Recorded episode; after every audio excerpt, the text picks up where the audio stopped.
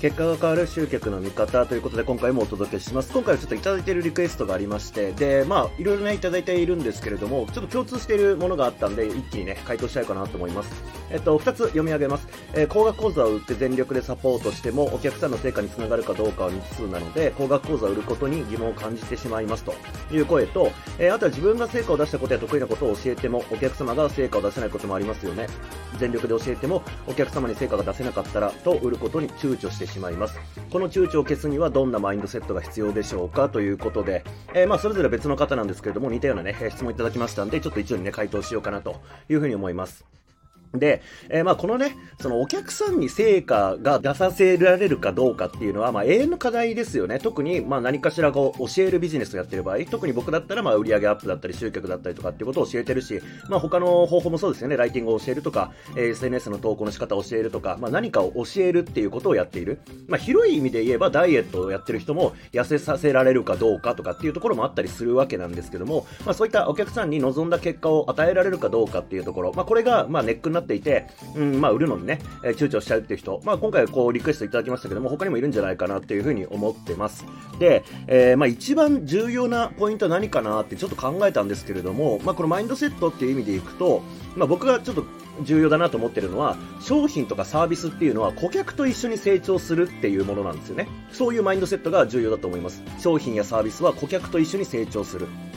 どういうことかっていうと、まあ、例えばですけどね、えー、自分がじゃあブログ書いて集客するのに成功しましたっていうことで、じゃあブログの書き方を教えようというふうに思った時に、うん、まあ、自分がやってきたことをまずやっぱり経験としてまとめていって、それを商品にする。まあ、それは最初のスタートラインとして、そこから始まるわけじゃないですか。ただ、あの、それをじゃあ受け取った結果、相手がそれをどう使うかとか、うん、まあ、その教えた通りに、こう、なんだろう、動画とかいろいろ見てもらって、じゃあ、えー、自分ではちゃんと教えてるつもりだけれども、最終的にじゃあどんなブログ書いてるのかなって見に行った時に、あ、全然違えじゃんってこともあったりするわけですよね。で、要は最初のスタートラインっていうのは自分の経験を、えー、ステップバイステップにまとめて、それを売るっていうところから始まりますけども、あとはその先っていうのはお客さんがどうだったかっていうところと一緒に商品の内容、サポート内容っていうのは成長させなきゃいけないっていうことなんですよね。だから高額講座とかにしてもそうですよね。まあ、お客さんが実際目の前に来るわけですよ。高額講座だとだと特に。まあ、講座形式とかで感じなんで、まあ、ズームかもしれないですけどね。まあ、そうなった時、お客さんに話聞くことがもう完全にできるわけですよね。じゃあ、今回の、じゃあ、えー、カリキュラム1のセミナーやりました。で、それを受けて、じゃあ1週間後話聞いてみて、どう、どういう風に進めてますかとかっていうのをやっぱり直接聞いてみて、なんか足りてないとか、ここの部分が分かんなかったっていうのであれば、うん、なんか追加のね、講義を入れなきゃいけないかもしれないし、何かこう PDF でまとめてあげることで、そこは解決するかもしれないしっていうことで、まあその販売した後に、そのは、えっ、ー、と、提供期間中、駅務提供の期間中にも、その商品はアップグレードさせていく、アップデートさせていくっていう考えがすごい必要かなというふうに思います。で、まあある程度そういう風に知見が溜まってきた時に、まあ、完成ってことはまあありえないんですけども、その完璧な商品なんてないんで、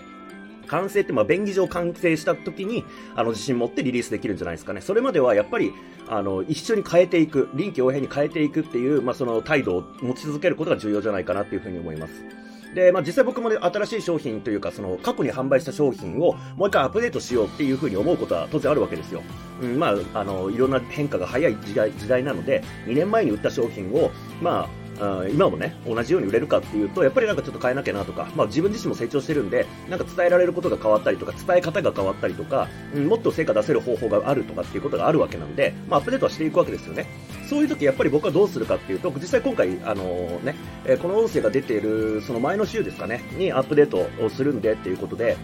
あのーえー、もう一回収録回をちゃんとやりますということで、うんと、アップデートするためにね、収録回参加してくださいと。で、そこで Q&A とかやって、えー、あと検索とかやるんで、ぜひ参加してねっていうことで、こう、リリースオファーを出したんですけども、やっぱそこで意識してるの何かっていうと、その、あえて収録回にしてるんですよね。収録会。要は僕がセミナー形式で、えー、まあ、Zoom でセミナーをやると。で、それを別途ね、収録しておいて、それをこう編集してプログラムにしていくわけですけども、まあ、そこで Q&A とかを取ることによって、今回のその今日の講義どうだったかっていうの話聞けるわけですよね。で、Q&A で出てくるような内容っていうのは多分補足が必要なものなんで、えじゃあそれを PDF にしてまとめておくとか、なんか補足資料入れるとか、まあもしかしたら新しい追加コンテンツとかセミナーの内容自体をこうもう一回ね、ブラッシュアップする必要があるかもしれません。まあそういうことはあるんですけれども、まあやっぱり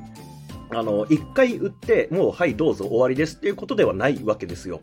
うんまあ、特にその金額が、ね、上がれば上がるほどあのそういうプレッシャーって増えると思うんですよね。だからこそ一緒に成長する商品やサービスは顧客と一緒に成長するものだっていうマインドセットが必要なんじゃないかなっていうふうに思います。だから売った瞬間にうんと全ての、ね、責任が終わるわけじゃないじゃないですか。こういった商品っていうのは売った後に商品を、え、手に取ってもらってどうだったかとか、えー、講座に来てもらってどう関わるかっていうところの方が当然重要なんで、まあ、そこをいじるしかないですよね。うん、商品やサービスは顧客と一緒に成長するというマインドセット、えー、これが持てると、えー、まあ、今現在ねそのお客さんの成果につながるかどうかなんて実際蓋開けなきゃ分かんないですから。だから実際リリースしてみてその反応を見て変えていく成長させていくっていうのが重要じゃないかなというふうに思っています、えー、参考になれば幸いです。